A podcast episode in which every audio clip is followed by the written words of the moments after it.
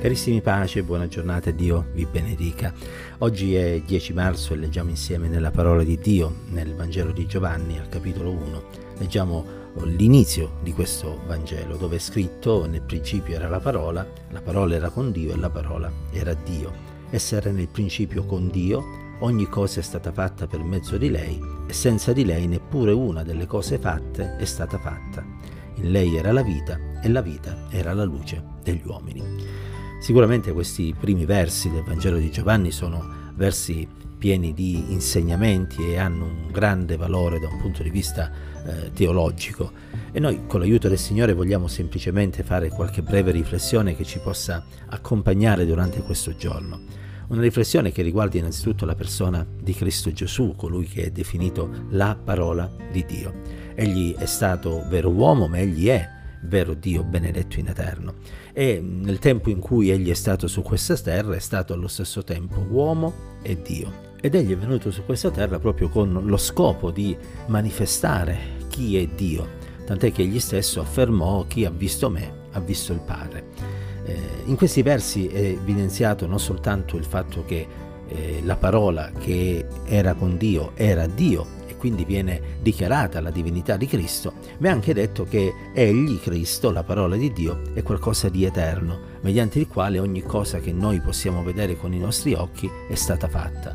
Questo ci deve ricordare la potenza della parola di Dio, che è una potenza innanzitutto creatrice.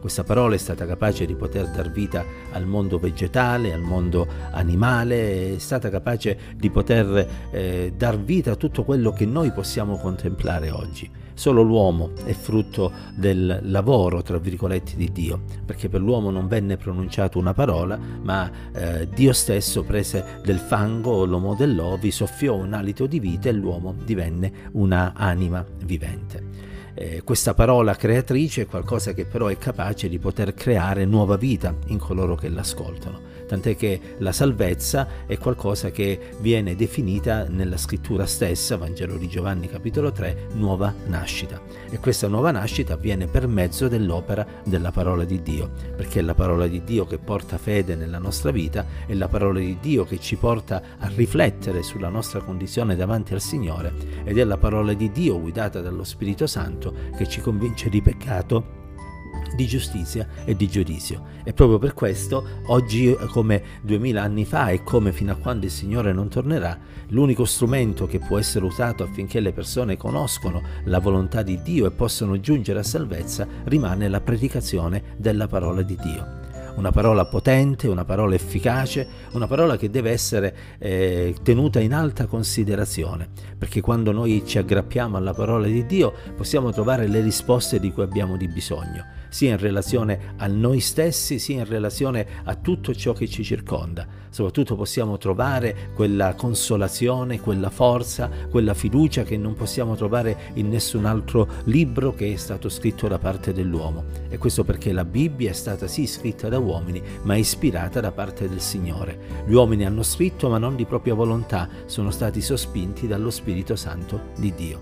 E allora accettare Cristo significa accettare la parola di Dio, seguire Cristo significa seguire la parola di Dio, sottomettersi a Cristo significa sottomettersi alla parola di Dio e nel ricevere la parola di Dio noi riceviamo la vita, la luce, perché Cristo, che è parola di Dio, è vita e luce. Oggi gli uomini vivono nelle tenebre proprio perché hanno rigettato la parola di Dio, hanno rigettato Cristo e quindi non ricevono quella luce che permette loro di comprendere eh, cosa sia giusto e cosa sia sbagliato. Vivono secondo le sensazioni, secondo gli istinti, secondo i piaceri, secondo oh, le tradizioni umane, ma non si preoccupano di capire se ciò che essi fanno o dicono è secondo oh, ciò che Dio ha stabilito. Ma quanti hanno ricevuto la parola di Dio? Possono dire che camminano nella luce nella misura in cui la rispettano perché appunto hanno ricevuto la luce di Cristo.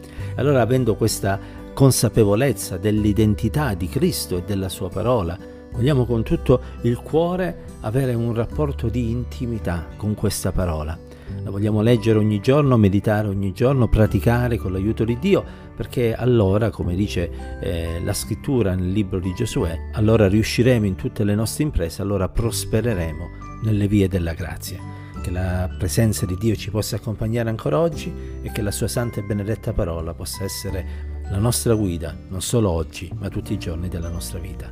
Pace del Signore.